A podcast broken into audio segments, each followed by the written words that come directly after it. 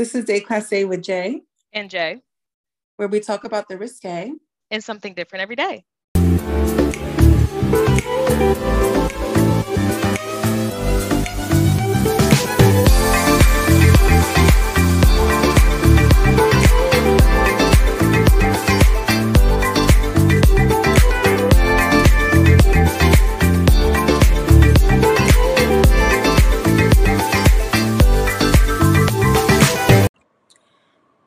Everyone, just wanted to insert a trigger warning. We do talk about pedophilia, gunplay, autoerotic asphyxiation, and suicide in this episode, uh, especially toward the last 15 20 minutes or so.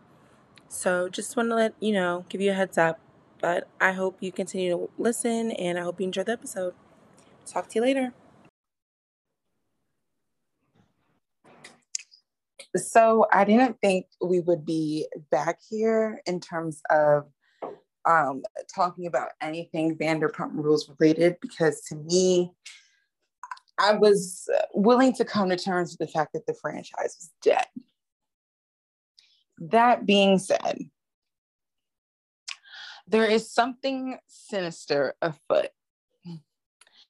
And I'm not talking about Sandoval's weird cat beanie Kangol that he's been wearing in the last couple episodes. Because that's been pretty freaky. Because that's pretty fucking bad. But I think it's time that we unpack the mystery of Miss Scheana Shay. This is not necessarily a deep dive. I had to work, y'all. I didn't have time to do a, a real deep dive. But this is definitely a discussion, a major one that has to be had. And this one is tough for me because I like Scheana. but there's something not quite right, particularly with the men she keeps choosing. And if you keep choosing the wrong men, then obviously the problem is probably you. You know, they say you are the company you keep. and she keeps horrid company. And she keeps really bad company. So, I mean, we can start off with Shay, but I think we were saying before that there was something you thought pretty um, foul about how the whole Shay and the drug thing went down. Yeah, so to catch you all up to where we're at, in recent times, Jay and I have both, I don't know, you all should know this, but maybe you don't. On our comfort watch list, we both watch Vanderpump Rules. I'd say VPR more than Housewives, honestly, I watch in terms of comfort. It's just something I watch all the time. And I was like, you know what? I could watch season four again. I could. I don't I don't see why not.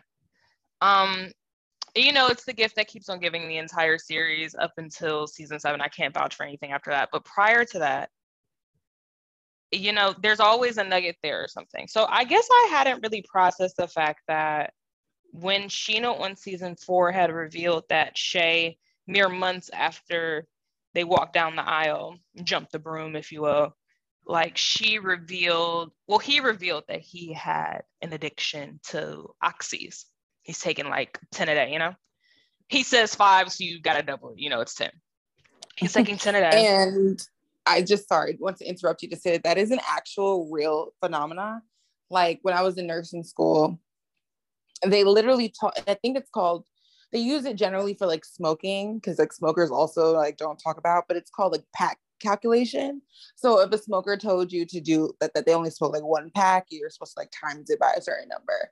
So this is like a real thing. It's not just something that people like joke about. Like whenever somebody who clearly has some sort of addiction issue says that they smoke or drink or pop X amount, generally you need to times it and multiply it. But continue. so 10. And he gets sober and then I guess he goes home during his recovery. He really hated LA. That really stuck out to me this time is like he his heart was in Azusa. that's where he wanted to be. He couldn't function in LA, and honestly, around this cast of characters who could function, especially as an addict. But he goes back home, and then when he goes back home, then Scheana chooses to reveal that he's an addict. Now he's already in recovery. He's already sobered up. Whatever his version of recovery is, it's already been addressed in house prior to the season, and then Scheana brings it on camera regardless. It makes it obviously her plot line. That's mm. that's not that's good, tough. is the least I can say. That's that's tough. Um definitely a breach of trust. And, and how I, I've missed that all these times I've watched, I do not understand. And, and it was so clear to me. And then they all out said it at the reunion. And I'm like, whoa, what? excuse me. Because even now I'm thinking, let's go season five when they actually, when she files for divorce, she does that on camera too. And he says, You snuck me. I had no idea. I come home, cameras are there, you're filing for divorce. Mm. Uh, well, okay. So it's no shock that Scheana definitely had the the favorable edit in this situation. Um, and that's because she was really the main cast member. So whatever, fine probably fucked a producer. Who knows?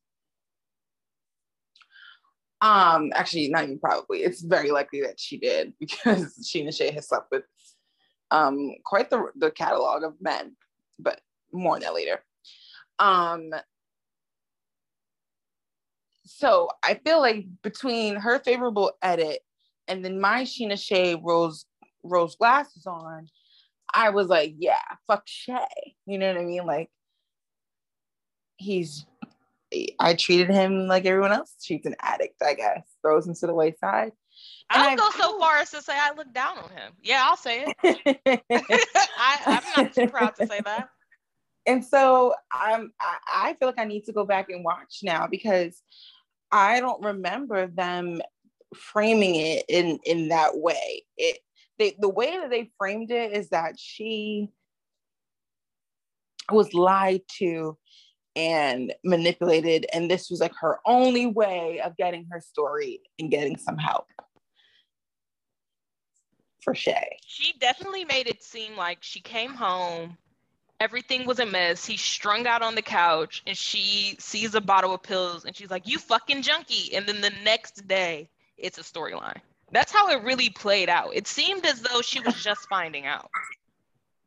Exactly. Meanwhile, she's known for the better half of a year. And they've only and, been married for like eight months at this point. Which, which is, is awesome. Crazy. Nuts. But like you married him knowing, you know. So But she claims she didn't know. It's like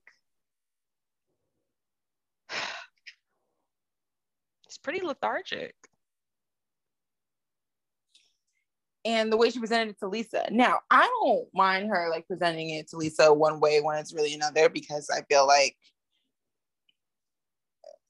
it's Lisa Vanderpump, I wouldn't trust her with my family jewels. Um, and um, it's your boss, and you don't want to look bad because it's just a it's a bad looking situation all around. So I feel like you know, like producers just took that and ran with it, like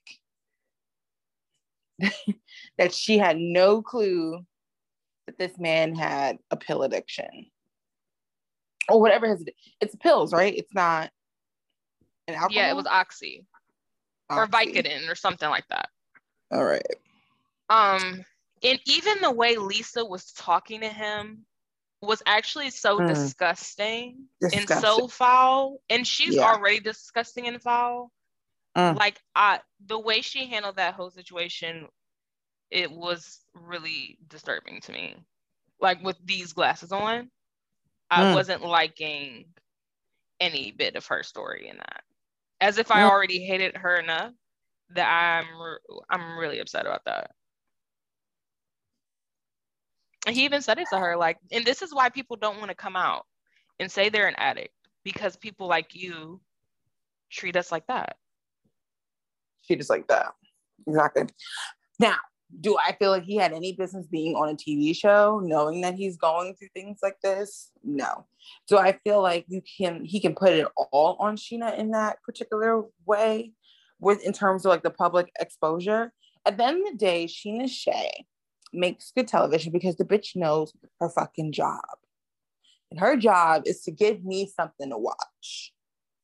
So, yes, Scheana is going to exploit and talk about and show every single thing that's going on in her life. I'm sorry that you thought that she would have a little bit more discrepancy. I'm sorry that you thought that she would have some things that she wouldn't talk about. I feel like after the, everything that went down with the Eddie Cibrian and Brandi Glanville thing, I feel like that should have let you know, like Scheana's going to lay everything out on the television show.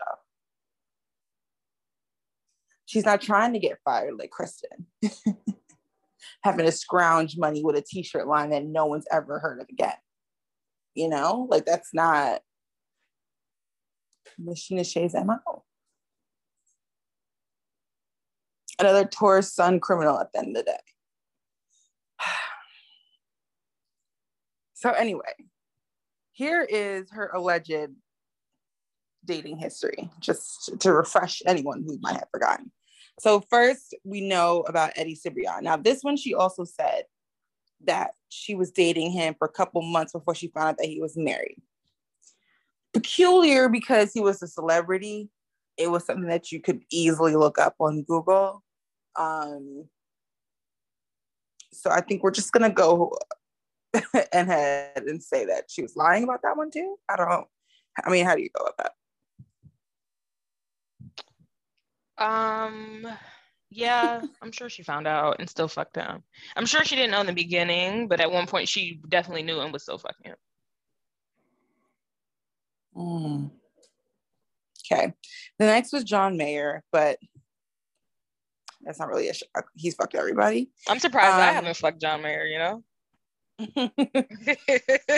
um, if honestly, if you're a white woman in LA and you haven't fucked John Mayer, it's actually like you should what? actually feel bad about yourself.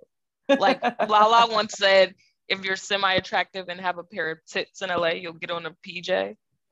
if you are a woman and you have a pulse, you should have fucked John. Not even woman, because he also fucks men. If you're a person with a pulse, Hi, he should have fucked you by now. you should feel bad about yourself. And then obviously Mike Shay, who we've um, already discussed. And then we have Rob Valletta, that whole messy ordeal. Robby Hayes, oh, I don't, the Robbie thing was so scary. He oh, when she was like, dipping it, dipping, when she was dipping in the Bachelor Nation crew. Ugh, mm-hmm. And he's like one of those like two perfect looking people. He looks so perfect. He looks like the ventriloquist a little bit to 100%. Um, so frightening. Go back and listen to our, our Halloween episode where I reveal that's my phobia. Our Halloween episode where we reveal that that's Jay's number one phobia right now because yeah. Um, let's see um the Adam Spott thing where she hooks up with him after she tried to hook him up with Brittany. So how do you feel about that kind of thing? Where like a friend tries to like throw you an alley oop and you're like, eh, I'm not interested. And if that friend starts dating that person. I couldn't tell if it was like a producer thing where like we needed to get Adam on the show and shoehorn him in so he came via Scheana. You know what I mean? And it didn't really mean shit. So like mm. not really a big deal, you know. Mm. Or was it really that? I couldn't tell. It seemed like a producer thing to me, so I was cool with it. But I just am also obsessed with the fact that like this whole time she's setting Brit quote unquote setting Brittany up with Adam Spott, she's also like masturbating under the table, fiending for him. That's funny. I feel like the latter, unfortunately, is more in line with her and her dating history. Yeah. She's also, not gonna frame her like that, but I have a like a little fun story time. It's from a different podcast. I forget which podcast, but somebody um that was a close friend of Scheana's talked about being at Jackson and Brittany's wedding. And if you all will remember, Scheana that night fucked some tall bald dude. But I guess she had an iron in the fire for Shep from Southern Charm. So Mhm. I, you know, I guess they've already gone there, so it's on the table. And so her friend didn't know, I don't I guess she wasn't aware that Shep was off the table tonight. So her friend was kind of like angling for Shep. And Scheana pulled her aside and was like, okay, but like, by the way, he's who I plan to fuck if no one else, you know, lands. So you can't with him tonight. Mm. Mm. Really telling of her character, I Mm. believe. Greedy when it comes to men, for sure. Just a greedy pussy. Just it's just a, a gaping hole that has to be filled. Clearly, like she's It like one of cannot be satiated. She's been searching her whole life to quench quite that thirst. literally a succubus. Okay, and take a shot as many times as we mentioned that on this podcast here. Some people are just succubus, succubi. Anyway, so her next one on her list is Max. Um, not that they really had like a relationship, but remember that whole like weird season thread. Again, was No, that who is Max? Max Boyens, the um, he was like the manager for Tom Tom. He got fired after the season. 'cause- Oh, how Yeah. my brain has erased that season. That is crazy. It was like I had literally therapy to you were lobotomized. Yeah, I was lobotomized. And you saying that just oh shit! something really deep inside of me evolved. Somebody to came recall. up to you with the Men in Black camera pen and just erased that season from you. Yeah, Completely. here I am, tr- like sending you. I love to you saying Max Boyens as if that would suddenly ring a bell. back. like he's Denzel, Denzel Washington. Like, girl, you know I love that. crazy. First of all, if I say the name Denzel, fuck a last name. If I say the word Denzel, no, no, no, no, no, because Denzel Dion, baby, don't do that. All right, but girl, but the first Denzel you should be thinking of, it should really be Washington. Let's be It's clear. Crazy. give- Mine goes to Dion, so you would have to and that's crazy because we need to give Denzel Washington his fucking flowers before Denzel Dion anything. Okay. It's Speaking not of, appropriate meant that my mind goes there, but I'm sure others can relate. Uh, I don't think the people who listen to this podcast can, but I don't know what the crossover over in the Venn diagram percentage would be of listeners of ours and listeners of Denzel Dion, but I don't feel like it's too off. Well, anyway, I meant to send you um, a post. He did like one of those like, you know, there's a whole bunch of like 10 year challenges going around. Um, classic, you know, once the new year. And um, he did one, and obviously his is like transformative because like he's just a whole completely different bitch from 10 years ago. He's Um, fucking gorgeous now. I cannot stand. He's he's skinny, he's living, he's fashionable, he's rich. I mean, what else? He's funny. He's got niggas. Like he has it all. He's rich. Oh, he's booked. Ah! I'm sorry. I'm freaking out. Anyway. But what's also funny about the Max Boyens thing is that if I wasn't looking exactly at a picture of him as I said it, if you Max Boyens. Duh. Okay. if you had said Max Boyens to me without this picture next to you, I too would have been like, who? Truly a fucking blip in the radar. But these Vanderpump Rules bitches were all over this man. So whatever. Yeah, he Um, had a joie de vivre that apparently I missed out on. This just one of those where it's like clearly in person because people say it about Kristen as well. That's something I believe about it, her though. just in I could see that. She has a magnetism that I could understand translating in person, but Max, eh, with the with the shaking to death Cosmo tattoo on the forearm, I'm thinking no. Anyway, and he's racist, so Works out Um, for me. I believe the word he wanted to say was nigga. How does that feel? That was so Sorry, I took an. Adderall today, guys. I'm on one. Yeah. Sorry. Um, is it supposed to help you focus? But it's fine. anyway, um, it does. It helps me focus, but then that make means all my energy is going into saying things. Do you know what I mean? if that makes any sense. Adderall heads out there, you know. Um, I'm about to become an Adderall head personally. Um, because I really have. I was so mm, backstory. I was um watching Euphoria last night, and we'll talk about Euphoria too because it was pretty. It was a great premiere, in my opinion. It really was. Um, so I was watching it at work last night. Why was I watching it at work? I know, completely inappropriate. But anyway, my coworker was like, "Did you watch it?" I was like, "I didn't get a chance to." I was talking about it. She's like, "We're gonna put it on right now." I said, "Okay." So somehow everybody came over to like the break room and was like watching it. And um hmm.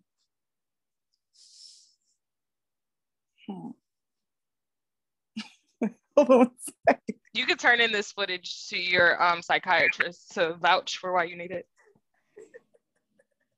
Oh, uh, the fact, first of all, the fact that I forgot briefly what I was like the point I was making is honestly proof enough that I need to send this footage over.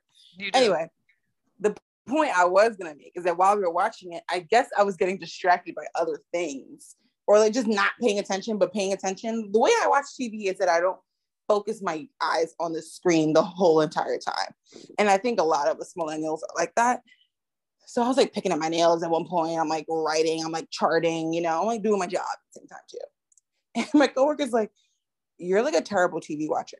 And I was like, You know what? Yeah, I kind of am. Um, if I can't like sit, and that's why I need something that's like recorded already that I can like rewind it, pause it, come back to it, because I will easily miss something. And I'm like, fuck. So, all is to say, I need Adderall. And that's really why I like to also not to not this is not a drug promotion pod. Um, but that's also why I like to smoke and watch TV is because like I'm smoking, so that's what I'm doing. So I won't get distracted if I'm smoking and watching TV. I can only watch TV. Like okay. I mean actively smoking, not like high, like literally. Okay. Because I was gonna hand. say if I'm high already, it, I'll either be super focused or I'll just be sleepy and I'll end up falling asleep. It's really no in between. because I don't like to miss stuff. I like to be phones down, and phones down is easy for me, but it is more so like I will find other things. But I don't like to miss shit in a show either. Every show, I feel like nowadays you can't put you can't look away for a fucking second or you miss something. Uh, right, and Euphoria is definitely like that. Like you look yeah. away for a second, you're like, oh fuck, like you missed one honestly, look like at whole... each other means something completely, so you cannot miss that. Yeah. Right. You miss like a whole season's worth of plot line, honestly. Just missing out on one scene. Exactly. But um, I mean, since we're on Euphoria, just a brief blur. Did you you finished it, right? Mm-hmm. So what are you rating? How do you think the season's gonna go? I just want to say that my only critique of Euphoria, which is the critique I'm sure everyone has heard, it's tried and true, whatever why couldn't these people be college students? I will never understand, except for the fact that the people that are in production of the show are probably pedophiles, as a lot of people are in the TV film industry, because the content it just seems I don't want to say unreal because I know that teenagers take drugs and do, do, dumb shit and have parties and drink and drive and all the other these things. You know, people were on Twitter saying like, "I went to Euphoria like high school." Da, da, da. I'm like, all right, fine. You're one in like a dozen, one in a million, whatever. I just don't think that this is like really the high school reality for many people. like not everything all together like the odds of all of this happening within like a few people at one school is really wild. They definitely picked all of the craziest people in their grade and focused on them. I'm sure everyone else lives a normal life you know? Right. Um but yeah but i would just have been more comfortable about i felt like i was like watching college students i mean if I don't know. That's just me personally, but that's because I'm not a pedophile. So it to me, it's like not interesting to me. And then I see Drake on it as like an executive producer, and I'm like, mm, that tracks. Like you know, because he's already been linked to having very young broads, which Now they were on Drake. I just have to make Very young. Pivot. Let's call them underage. Why call them young when we could call them what they are, which is underage? They're young underage children. Um, all those three things. I'm gonna make another pivot from our pivot. We will get back to fucking Scheana Shay, but there's juicier things ahead. So our friend sent us this this story about Drake. Um, Shout out to Ken. Sure. Love you, Ken. Love you, girl. Not sure if you guys have heard, but um, I'm just going to read blurb. Yeah, why not? So the, the title says Instagram model ready to sue after Drake allegedly put hot in the condom. allegedly, Drake and the IG model allegedly, so they put it twice. Someone's very worried about being sued. Uh, met up on Instagram, and the two decided to link up a few weeks ago. The model and Drake had a romantic encounter, and what happened next was well crazy. After the party, they went back to his hotel. They smoked weed for a bit, and he asked if she wanted to have sex. Consensual king, okay, maybe. She said um, he was very intent on ensuring things were consensual. See, uh, they started with a bit of foreplay. He rubbed and sucked her titties for a bit. Not sure why we had to get that detail, but okay. He then went to the bathroom because they had to contextualize the foreplay. And you know what? I would have rather them not because the foreplay was way, way, way, way, way below what I needed it to be in terms of excitement. I was really mm. disappointed by that detail, but you can continue. I mean, he has a Cancer moon. You know, they like titties. So anyway, he then went. okay, and he and- could eat some pussy too while he's at it and get his dick sucked. I mean, what's why is I mean, this I'm off the table? Sure, that happened. They should have mentioned that like, in the foreplay. I, I, I just refuse to believe he literally rubbed her and sucked her tit and then was like ready to go either of them. Either we I need mean, to sue who wrote this, or we need to sue him. Either way, something's someone's gonna get sued. Something's not quite right. I'm so sorry, guys. We're like we have like very coke energy tonight, and I don't do it. I don't do coke. Just letting y'all know. But we're like not focused at all. Anyway, he then went to the bathroom and came out with a condom on. She said he's about seven inches thick and cut. They fucked for about 20 minutes. He mostly hit it from the back and eventually came inside the condom. Immediately after, he went back into the bathroom to dispose of it. Now, this is where she fucked up. She fished the condom out of the trash, untied it, put it in the opening and put the opening end into her vagina. And boy, was she in for a surprise. She said it felt like pouring hot lava into her pussy. She screamed and Drake ran into the bathroom. He admitted that he poured a packet of hot sauce in the condom to kill the sperm. And again, the detail I'm obsessed with is him not even being like, what the fuck you trying to do that? Like him being like, oh yeah, no, I put hot sauce in there. Like, it's fine. It just happens every because day. This nothing this new. happens all the time. Nothing new. This has happened nothing plenty new. of times. There are bitches trying to turkey base themselves on a daily basis. One of them got away with it, hence Adonis. um, to me, the funniest detail, honestly, was the packet of hot sauce. Not even like, you know, you just had like a bottle, you just like put a couple drops in there, like a packet. I don't know why the word packet in that case was like. And for some reason, I'm seeing like a Taco Bell fire sauce when you say packet. So have to say, what did I, I think would... of Euphoria? Yeah, I was like, I just wanted to share that Drake is out here putting hot sauce in condoms, and bitches are out here pouring hot sauce into their vaginas by, um, by proxy. Yeah. So, what did you think about Euphoria? Minus my disgust the fact that they're high schoolers. Honestly, if I stop watching the show, that's probably why. Because I it, I feel very conflicted. I love one of the characters, but he's like older than them. So it's also like, why is he around? It's just all confusing to me. But all that to say, what did you think about the premiere? Right. And I don't mean to bring up age because we're already there, but it does blur the lines in terms of like, you know, the girl that does the Pornhub stuff. And then it's like, like you said, Fez is hanging out with these young kids. And it's like, he's getting a number, but like, can you get a number here? I and like I don't know, like Cassie's boyfriend is in college and she's in high school. Like, just I mean, and people have that. That's not like that's never happened before, but the lines are so blurred on the age thing, and they just don't ever clear anything up for us to make us feel right. good about it. And also, they're very right. sexualized. And like, what if I wouldn't have touched myself myself to the show? Ooh, I can't because it's high school kids, and I feel weird about that. It's like, like they're high school kids, but they're not high school kids, and that also to me kind of creates like this kind of disconnect because very Disney you know, like, of them. You know, and I feel like, and maybe it's just different for me because I have sisters that are kind of around this age or growing into this age.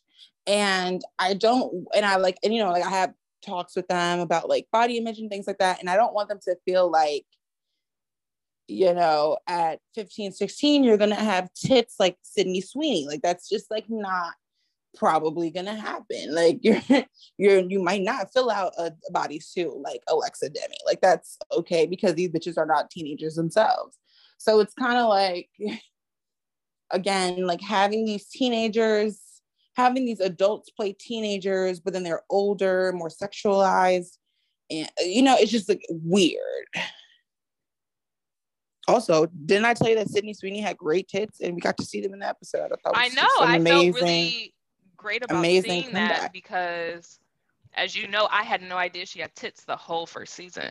I told you. No, they're great. And it's so funny because my coworker said the same thing. I'm like, oh my God, see, we're here. Her, she has a great rack. That's a rack. Because they look great. She didn't have a bra on. I was like, wow. Anyway. Um, they were sitting really high up. I was really jealous. Um, but she's all a teen, can I say that? So, you know, all of that.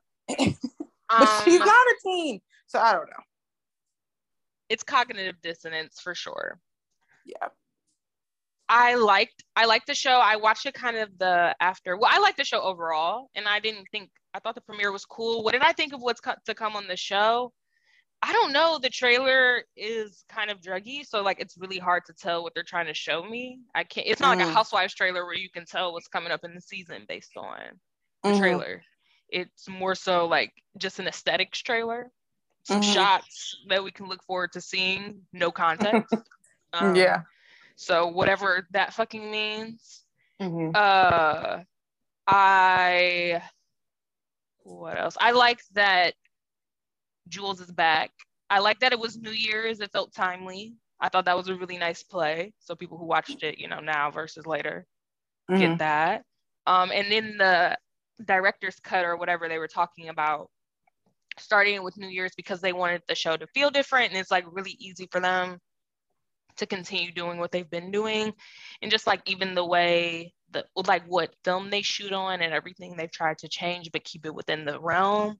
So that mm-hmm. was just kind of interesting. They felt like new year's was a great way to signify that because it is this weird tradition of like everything's supposed to change at midnight on yeah. this random day. Right. So this random day that doesn't line up with anything. with anything. Correct. So um yeah, so all that to say I was I liked it. Um in terms of the character you like Fez, just to say a note I made to myself there's a lot of wiggas in this show because even like those mm. guys they pulled up in the first scene, well, they were doing some sort of black scent the executive producer is a wigga himself. Okay. Okay. Thank you. That makes sense. yes, I do like Fez, probably because he's a wigga. And um, I think he, I actually think he's cute. And that's a lot for me because well, I won't name the obvious here, but uh no, he is kind of cute. There's something cute. like babyish in his face too that makes him like he's rough but kind of boyish. Kind of not. I think it's the mm-hmm. lashes. They have like a pretty full lash line. Mm-hmm. I was thinking his um, eyes. He like baby doll eyes. Mm-hmm. In either event, one I heard that they pulled Fez like off the fucking streets of like either it was like San Francisco, like the Bay, or it was like Florida. I can't remember which coast it was, but they like pulled him randomly off the streets and was like, "Do you want to do this this job? We like your look." And he was like, "Okay." So I always love a storyline like that. Um, this new interest that Rue seems to be into her little her drug future buddy. drug buddy. Um, can't quite remember his name, but slash, did we get a name? Um, he was an aspiring rapper, and they were like, "That's cool, but we like your look for this instead." And so now he's on the show doing that. So Oh, cool. Right. Also, I don't know. Well, I'm sure you remember um the ending, like the whole the fancy camera work in the ending with the film. Apparently, like they called like Kodak Films or Yes, something. I heard that in the director's cut. Yes. okay, yeah, my my friend was telling me. Call Kodak Films to get, if, in case y'all don't know, um, I guess the rights to like a certain type of film, this like aged film look or something like that, um, which is cool. and they have like, to HBO rebuild their factory, like a whole production line, just to remake it because they don't make it anymore. right. Crazy. Um, and that's how like HBO shows because HBO got money. So you're going to see quality. It's prestige television. I mean, what do you expect? We pay money for this shit. Exactly. And it shows. Um, yeah, so if back to our old time to rate it, I would give it like a nine. I was thoroughly entertained. Yeah, I was into it. I liked um Nate and Cassie hooking Woo! up, kind of ish. You liked it yeah, I did for the storyline. Like, yeah, for the storyline, but like I don't know if I could hook up beyond the fact that it's like your friend's like ex. He also choked the bitch out, but I can't quite remember. I don't think she shared that he choked her out. It's a real Jax Kristen scenario because also her ex is his best friend. It's all connected. It's her best friend, his best friend. It was very Mhm. Jackson Kristen to me. So I just Mhm. I like that. Speaking of VPR, I just really liked that. Yeah.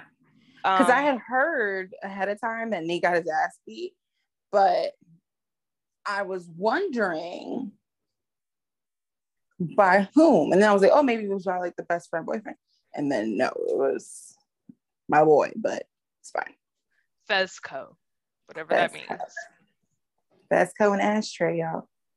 Um, I'm glad they did his origin story. I like the format of starting with an origin story every episode. And I Mhm. like that they did his because I hadn't realized we hadn't seen his. hmm And I liked his. That grandma, she was that bitch ate no crumbs left. Okay. She said, I have a one episode arc. I'm gonna do what I gotta do.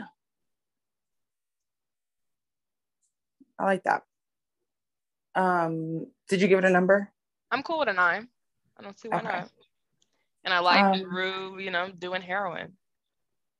Ugh. What was very unclear is if she snorted it or injected it, and I'm really hoping just snorted it. Um, Yeah, and not use like a a snorter. and not use a dirty fucking needle. Um, and then some, you know, people on Twitter were making jokes. They were like, I would not want to be high with Rue because the bitch would blow your high talking about, can you take my fucking pulse? No, Yeah, I, cannot. love when he was like, Are you serious? like, no, I don't want to take your fucking pulse. Like, I would be blown. So, Next Here thing you know, you're gonna ask me to administer Narcan. Like, I don't have time for this. you know, and, and she essentially did. She was like, pass me the Adderall. That'll get my heartbeat back up. I'm bradycardic right now. Let's pick it up. I mean, and it works. It's smart. How long will it work for? We'll find out. But yeah, so we'll see. We shall see. I'll keep watching. I will try to ignore my innate disgust. Uh, and that's that. So pivoting all the way back to Scheana Shay, who has nothing to do with Euphoria or Drake. A 360. You know what? Let's link it. she remember when Scheana was pulling that look? She was going a very Maddie look, like um trying to pants with the slits and a lot of high ponies and some blue Mhm. eyeshadow, I believe, was even pulled out at one point. So yeah, Scheana was Mhm. I believe Scheana's a watcher of Euphoria. Okay, thank you for that link. Um, hmm so the, the man of the hour that we really want to talk about is not Michael Shay. It's not Max Boyens. Oh, also, just before we move on, for Summer House watchers, She's also fucked Carl Radke. Continue. What a bitch. Yeah. So we're not trying to focus on any of those other people, but we do want to talk about Mr. Brock Davies. Now, things have been unfolding the, these past couple episodes. If you haven't been watching, if you've been living under a rock, basically, we find out that Brock has two children back home in Australia that he is not in contact with, that he does not financially support or anything. Who my theory do not even know that he is their biological father. Continue.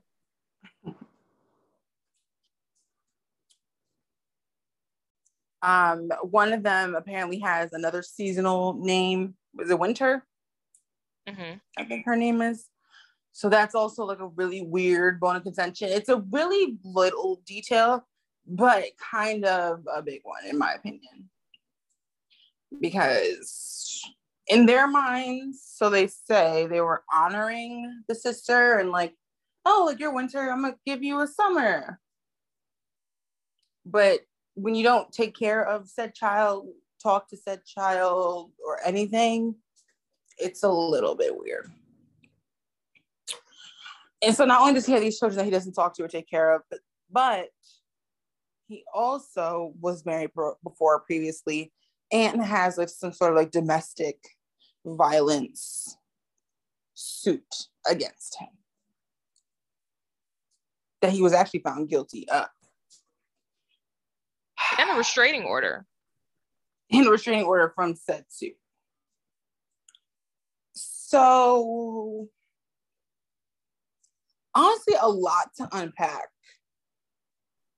So, like, the man we knew as Hot Brock, you know, like, is not a good person. Let's just put that out there mm. first. I mean, it, mm. I don't feel I like it's a revelation here. It's pretty bad. It's, it's, it's I feel deceived. I'm not gonna lie. I do too. I do too. And and and I'm coming for blood now because you did what I consider my number one my number one rule.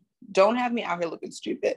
And Brock Davies had me out here looking stupid by calling him Hot Brock and saying that he's such a wonderful guy that Scheana Shay finally leveled up and finally got somebody who's worth shit. He is not worth shit. And to me, that's hard to deal with. And so now we have Scheana Shay back where she belongs, defending herself and defending her man, because that's generally where she tends to lie.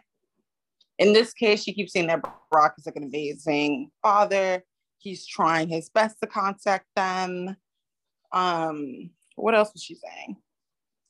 That he was young and dumb in terms of a domestic violence spat. So, like, did you watch that episode that was after the one we watched together? Um, remind me what happened. That's the one where he actually buys the ring.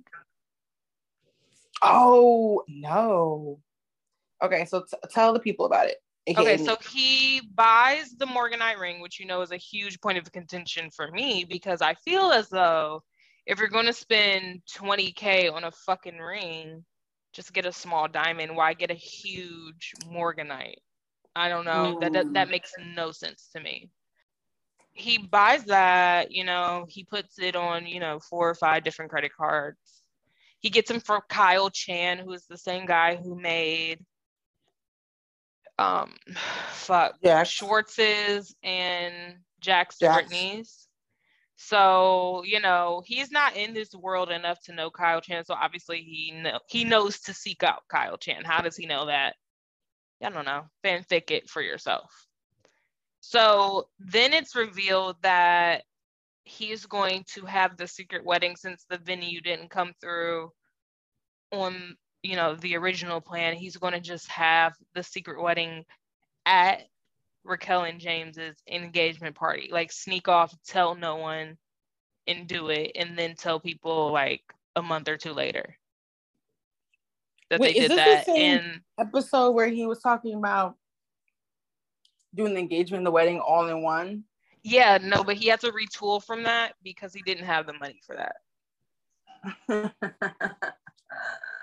I guess again, he thought Lala or Tom Randall. Sandoval were gonna pick up the slack, which was most of the tab, and they didn't. So he had to adjust, and he's like, instead, he's like, I looked online, the venue Raquel and James have chosen is very nice, so I could use it.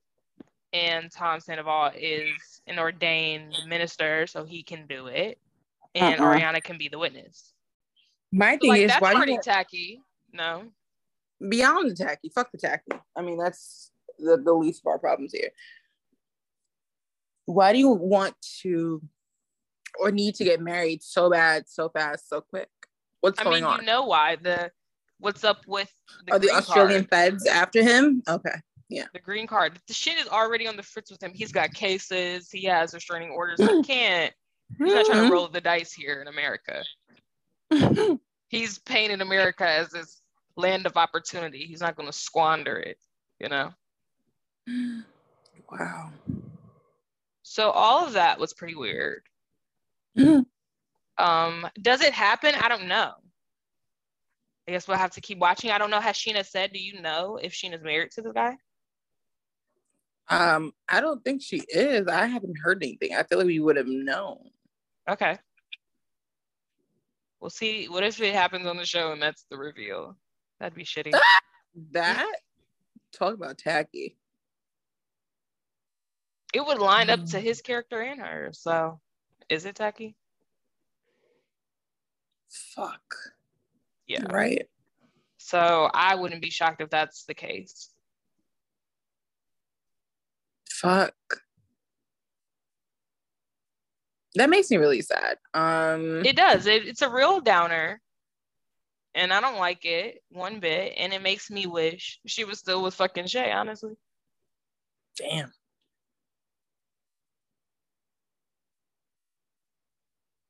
Who else? Who else?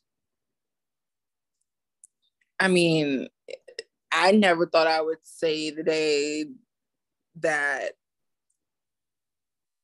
you know Shay was her The front runner in all of this. Yeah. the best guy she's dated so She's on the same list as Eddie Cibrian and fucking John Mayer, fucking Jesse Metcalfe. We put Shay at number one. That says a lot. Mm. So I don't know what's going on with Scheana, man. So Scheana is the problem. And her mother's no help. Her mother's one of those mom who wants to be a cool mom. She won't Yeah. tell Scheana what's up. But it's interesting that she's the mom is anti Brock, Oh yeah, and that arguing with the mom is not a good look either. which honestly should have been sign number one. I can't have you sitting here arguing with my mom. That is so unattractive. Because I'm not even saying that my mom is going to be right 100% of the time. She's not. I can tell you right now. and she has no business, quite frankly, putting in this much input in our relationship. The problem is, is that you have her at your house babysitting and doing all this work. So she feels like she's entitled to have all this opinion. But the going back and forth with her, is that just like would not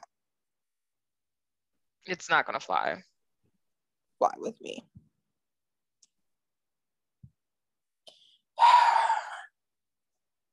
It's also not lost on me that Scheana Shay has the same sun and moon as Luann de.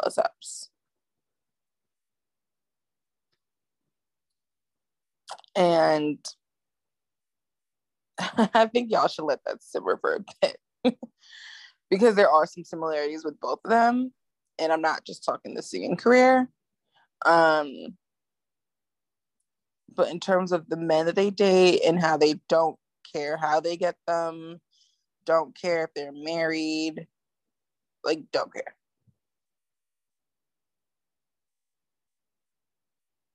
Hmm.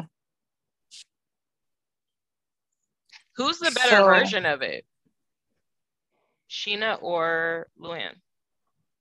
Well, I mean, I'm gonna go with Luann because at least she got the countdown for some hours, some hours, some years. Like that was a solid land, a solid deal. Yeah. I just read the chapter, the New York chapter of um Not All Diamonds and Rose. And Mhm. it's just funny. They talked about also the moment, obviously, where Barbara Kay had that hot mic moment speaking to Carol, saying that Luann was going to go through with the wedding regardless. She'd rather go through and then get a divorce than not. And I guess part of that thinking was very Kim K of her, was that she had already sold the rights to people to, you know, get first looks and first photos and do a spread and da da da, which is why Bravo also didn't film it. Mm. So that's just it's little tidbits like that that really make me love that book. It's not, you know, it comes through Andy's production house, I'll say that. So it's not going to be as scathing as I would want it to be, you know what I mean? You know, I'm fiending for like drug talk and stuff. They're not really they'll acknowledge drugs every once in a while, but they're not saying blah blah blah I had taken a fucking ecstasy this night and da da da like they were all doing rails like that's not the level that they're talking but they are speaking very cool in terms of production behind the scenes the way the women think of their episodes and how they'll talk about stuff. Like i guess once bethany left dorinda told leah i'm going to be the new bethany like just watch which is why she went so hard against Tinsley because she was trying she thought that would be her Bethany cosplay. Just stuff like that. It's really interesting. Weird. weird. But all that Huh. to say Luann really everyone obviously agrees that Luann really got out of hand that season where she was standing in front of her cabaret poster looking at herself and Bethany blew up on her and stuff but they said the good thing about Luann, which also is something about Scheana, is that they're really willing to apologize and move forward and say, I'm wrong. And so, like, let's keep going. And that Right. goes a long way. Because they know they're criminals at the end of the day.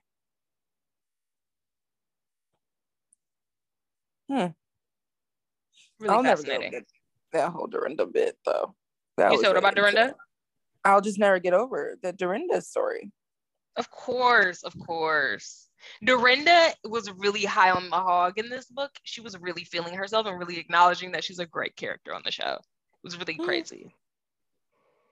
Like some of them like didn't even like Alexis Bellino, who, you know, I is a great character to me. Like she wasn't really talking about how great of a character she was. Mm. Like on the other hand, Dorinda is like, I give it all. And she would always acknowledge, like, after that scene, I just knew that was gonna be a great episode because I'm so good at this. Mm. Wow, it's crazy. I mean, and she was a good character until she. Mm, until she did the most. I don't know. yeah.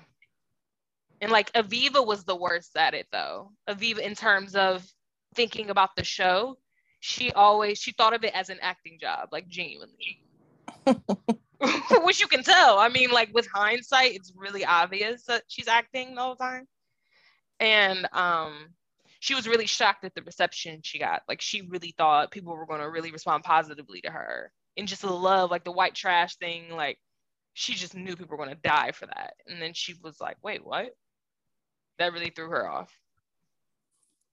Uh, like throwing your ta- your leg across the table, like you thought that was like gonna. She thought that was gonna save her job, of course. it didn't, It's- so that's funny. it's the idea of you throwing your prosthetic across the table so that you don't get fired.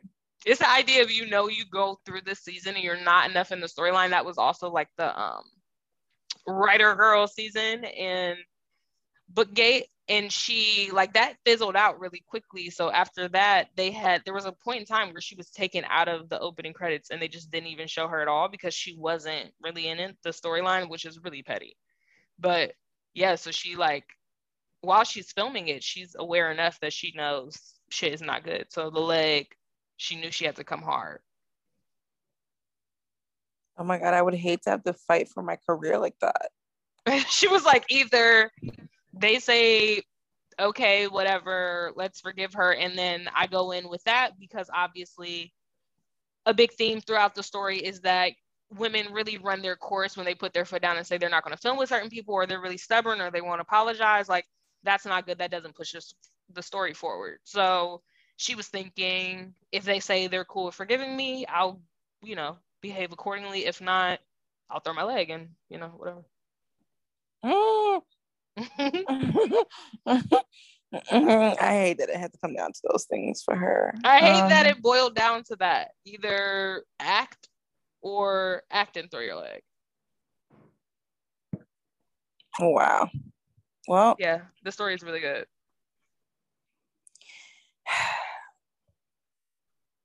so we don't know if her and Brock are married. Um, we don't know if they're like waiting on like this kind of like plot line reveal. I, I I imagine if they are married, that it's extremely hard for Scheana to watch people criticize Brock on a daily basis. That's probably really tough. Which is why she's defending him, but this is nothing new to her.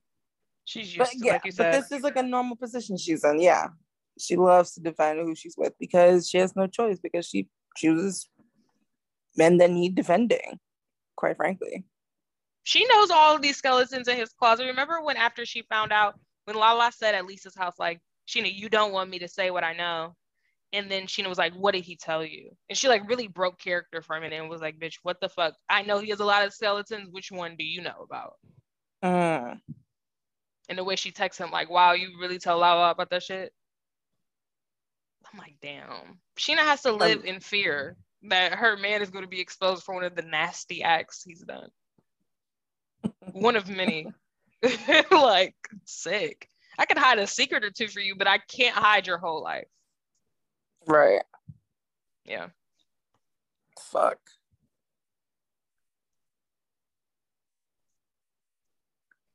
Well, I don't know. I mean, I don't know. Do you have anything else that you want to share that you think about? I mean, I don't know whether I just don't see them breaking up. Are we pivoting topics or are we staying on Scheana? I mean, pivot if you want to pivot. So someone that we talk about in our off time, but we don't really we've alluded to her here a few times, but I believe it's time to talk about her. And her name is Ari Fletcher. And that's the real Kyle's sister on Twitter. If you know about Tay and his escorts, allegedly, you know about all of them. Ari is one of them. Da da da da da da. Whatever. That's backstory. Mm-hmm. So this whole thing with, and if you all don't know, Ari went on a podcast and she she does do a lot of bird behavior. I won't deny. I love a bird, so who am I to say I I don't see it though.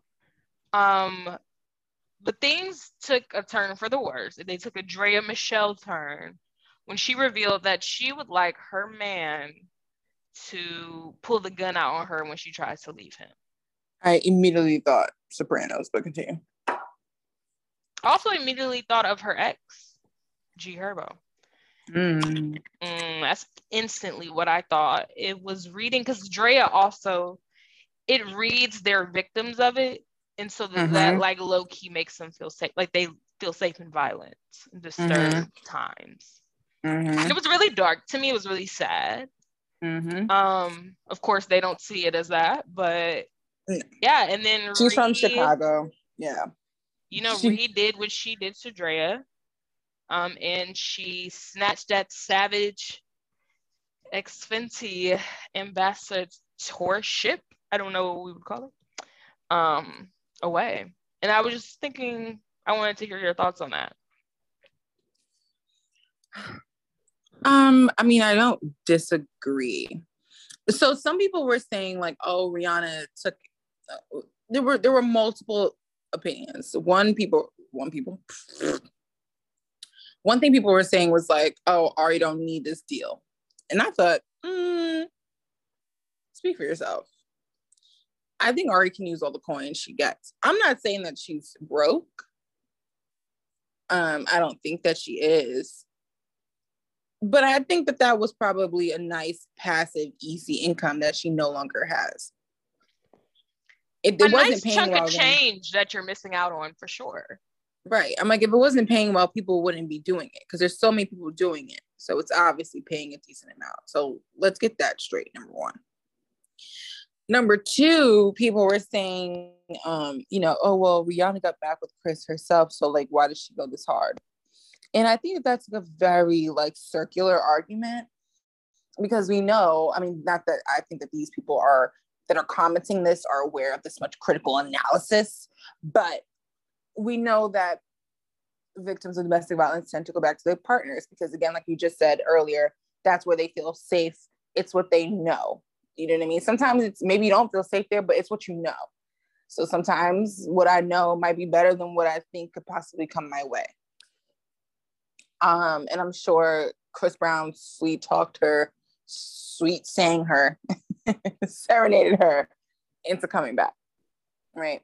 And I don't think it's not necessary to say drugs are on the table. So when you're drug right. buddies, that takes your love to another level. Yeah, he was your drug buddy. So I I yeah. How high on coke were they both that night? That infamous night that changed both their lives? Unclear. First of all, the rails were flowing that night. Ooh, the, the weed and the rails were gone. Like, oh my god, I would have killed. For sure. I would have killed to know how quickly they went through an eight ball that night. Would have killed. Yeah. Ugh. Th- these are the details I need so I thought those arguments that people were making were a bit like, eh. because the bottom line, what Ari was saying was pretty fucking disgusting. I'm not gonna take it away. Oh, like, it was gutter shit. It was actually to, foul. To go on her live and and people were commenting like, "Hey, like you shouldn't say these things." Like I've been a, a victim of domestic violence. Like it's not it's not okay. The she's like, we don't care. No one wants to hear about your story. I don't care. Like, that's pretty crazy to say. And it's not even, and I know you felt that because you said that shit on live, like on camera. It wasn't even like you commented, like, I don't care. You like verbally stated, like, I don't care. We don't care. Like, you're supposed to be to on here having your moment of contrition, and you take that to say you don't give a fuck this is not the time for you to do and that's her character and i get that and that's like her her bit so like whatever that's fine but this is the time where that doesn't apply so you got to give that up even if she had done like a whole uh, like uh, like even if she had done one of those like well obviously i'm not trying to talk about women that are actually in like domestic violence situations like this is me saying this between people who are health. I mean, but like, is that between people who are healthy adults? That's why she couldn't say it, I guess. Um, because no one in a healthy relationship would just pull out a gun for fucking fun. And the reason why, if there's anybody who doesn't watch The Sopranos, why I said The Sopranos, because um, Tony's sister Janice in one of the scenes with her man before you know he got clapped. Um, spoiler. I, I don't know if it was it her fetish or his fetish that he like definitely his definitely his because the, he also liked he had a lot of things he liked in the bedroom yeah um he liked to like hold a gun up to her head while he was like fucking her um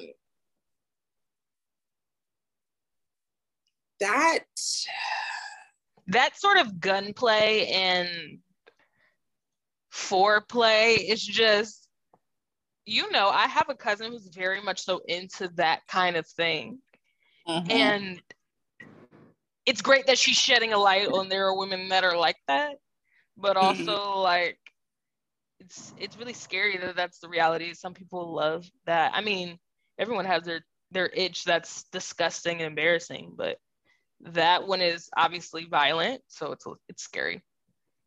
That one, right? You know, I'm not here to want to yuck anyone's yums. I mean, if that's what gets you, that's what gets you. I mean, we can theoretically unpack everyone's fetishes. Like, there's of course, obviously some unhealthy pace, place, place um, for a lot of fetishes, um, and so you know what I mean. So like, I'm not gonna like go into a whole analysis with it, but I do think that there is no way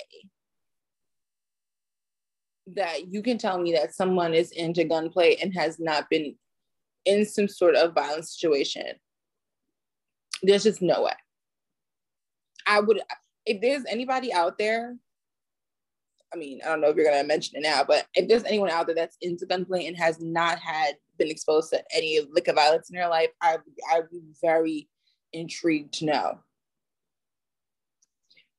Because this one in particular to me just it doesn't sit quite right.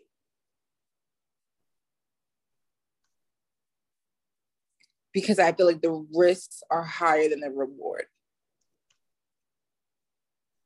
Like this is not no like dirty talk. I like really nasty shit. Like that's like okay, whatever. I want to take an even darker pivot. Actually, um, mm-hmm. I mean mm-hmm. we're here. I mean we're called déclassé, and so like this is a warning beforehand. We've already gone into a place, and I'm actually going to take it way further than you think. So just know that. And if this is the end of the episode, we're glad we had you for this long. If not, here's the thing so auto erotic asphyxiation, right? So like that thing, you know. I was literally and, thinking that same thing, but continue. Okay, cool. Mm-hmm. Um. So that whole notion, and I'll explain it if you all aren't familiar, but it's the sensation of like how people like choking in the bedroom, but it's like usually taking an object and wrapping it around your neck and being on the verge of true like like lynching kind mm-hmm. of, but like jacking off at that moment. And apparently that feeling of being near choke, I mean, near like unable to breathe and also yeah. Jacking off just makes it, it's a true high. Um, so people dabble in it. And I think it seems as though that is something that people don't do in real life. Um, and I mean, this is really alleged, really, really, really alleged. But I've heard a time or two that. Do you remember Anthony Bourdain? Mm-hmm. I've heard that was perhaps the cause of death. Mm. And I'm gonna if if we're already here, I'm gonna take it a step further. Um, and this one is like beyond again, like I'm so glad we're called déclassé where I can say these sort of low life things. Um, perhaps Robin Williams as well. It doesn't shock me though. It doesn't. No. And and I'm gonna venture to say that even that fetish to me is a little different than gunplay. Because with that fetish, I think I can understand the like the anatomy behind it, like the biochemical release of feeling lightheaded. You know, chasing I mean? that high, yeah. I can understand that more than the gunplay. I get the gunplay is like maybe like, like a rush of adrenaline. I'm about to say it's more of a psychological thriller. The gunplay. Yes, that's probably. I mean, and that's probably what it is but to me, I feel like can we not do like knife play? I feel like a, a knife to my neck is a little different than a gun because that could go off accidentally. and it's the same thing with the um, asphyxiation. Like you can end your life accidentally, right? And that's part of also it's I guess part the, rush. the thrill of it too. okay, that... so that's oh, well. I guess that's how you know that I don't have it because I'm like I can't even conceptualize the the rush You're behind teetering it. on the edge Yeah. of full out asphyxiation and then like this I mean you come too hard and you're dead like literally Yeah. you I mean, don't control yourself that's how you fuck up so it's like really wild If I just wanted me- to talk about that as a, I don't know. To me, as a spiritual person, I feel like I also understand the whole asphyxiation thing. Not that I'm into it personally, um, because you know, number one, you know, they call orgasms like you know the little death petite mort. So to me, it's it's interesting that people are into something like that, where it's like you're teetering on like a true death. um, it's wild and it brings me back to Bojack with corduroy Jackson Jackson who you know Yeah. famously killed Yeah. himself that way in the Yeah. show and it seemed really far-fetched at the time but as I've gotten older and things have gotten darker huh not really why. that far-fetched No. And again, because I bring everything back to Astro, because this is what we do. They're both eighth house things. So it makes sense. And now you start to understand why sex and death are ruled in kind of the same house and manner because they are very close to each other. It's interesting. it is I had just been rare. looking on like the dark web about that stuff maybe two weeks ago Yeah. really sick Because in terms of like dark fetishes, I, I would agree. I think those are probably the two top tier ones. I just feel like I'm too embarrassed to ever experience. I don't want to go out like that. I don't want to accidentally kill myself jerking off. Like that's just like not like my thing.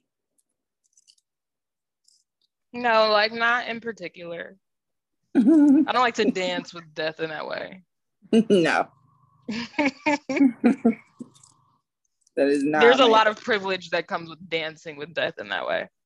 Very and white male. so I right hate to say And so that. I'm always slandering me- white males. I'm sorry. I don't care. I feel like that brings me to another. That's an interesting point, though. Who are the people that are into this? Is there a specific group, or is it kind of widespread? Obviously, I was when I, I was doing my research on men. it, it seemed like a hetero, uh, um, upper class hetero white male, or at least hetero facing white male thing to do. Mm-hmm. And why is that? You know, like people that are growing up in these areas where there's either like it's a war zone, whether declared nationally or not. You know, these are not the people that are doing this. Like they've lived their whole lives in that kind of fear and that fright. So it's like if everybody was able to live a nice upper crust life, safe life, would more people be into it? You know, it's one of those things that has me questioning it. But um yeah, I've just I've never heard of women being into it, fictional or non-fictional. Um not to say that obviously they can't be. And I've never seen anybody other than white men being uh, depicted doing it. Yeah. Interesting. you know, food for thought. Food for thought. So, I mean, Brock Davies. Is he as dark as gunplay and auto erotic asphyxiation? Is he as dark as Euphoria's pedophilia, low key? I don't know. We'll leave that for you to decide. Um, And that's crazy gonna- because we know he'll slap some woman in a minute. we know he'll slap somebody in a minute, but In the grand scheme, I guess that's minimal. Are there darker things out there? Yeah, that's that's happening. you know and so um obviously well i'll put a trigger warning at the beginning of this episode because clearly you know we- I felt us veering into déclassé territory. I, I mean, it is what it is. no we definitely did but you know still to Sorry, y'all. like I, yeah like you might click on this thing and i'm gonna t- do a light talk of Scheana Shay It was until it wasn't. I warned. But in either event, that's where we are. Let us know your thoughts as always on Instagram or Twitter. And I think that's it. I wanted to leave. Let's leave on a positive note. let's bring it up for the people that are still here. And to bring it back to VPR, I just was thinking to myself, you know, when Kristen um, and Carter broke up and she was moving and she had a box of dildos that belonged to her and Carter, like their relationship. And I was just wondering which orifice are we putting those dildos in? Like, eh, where do you think those dildos went? I just wanted to hear that. Um, definitely. I mean, honestly, I automatically thought of a butthole, but both hers or his or both. Both. Cool. Yeah, for sure. I love the idea of them needing dildos for like uh to perform a faux DP scenario on Kristen where he's in her butt is what I'm thinking too. Okay. I he's in her butt and then the, the, dildo. the, dildo. Yeah, yeah, for sure. in the vagina, or it's like a you know maybe to start, maybe to warm her up, he does it reverse and switches. I don't know. I don't think she needs to warm up. I think Kristen's been wide open. Yeah. Mm. And I'm not saying that by like number of people she's been linked to. That's not how that works. I'm just saying she just seems like somebody who is. I mean, but even the porn girls need to warm up, you know? always prepped and primed and ready to go. Hmm. Okay. Just wanted to end on that note. mm-hmm. All right, y'all. Adios. Until next time. Next time um, we'll have a guest, and next time we'll be talking housewives divorces. Absolutely. And like I've already said, and I'm committing to it, Trey Songz deep dive definitely coming up because there's just a lot of things unfolding and coming out. And let's just say we have to all prepare to stop listening to his music if you haven't already. yeah, there's a washed up R&B series coming to feature quite a few creepy characters, and I can't wait. All right. Adios. Adios. Oh yeah, whoa. Look, they can never keep me down, I'm going. And if I ever fail, just know I'll go again. I never quit, cause I know that every loss may lead to another win. I'm going up.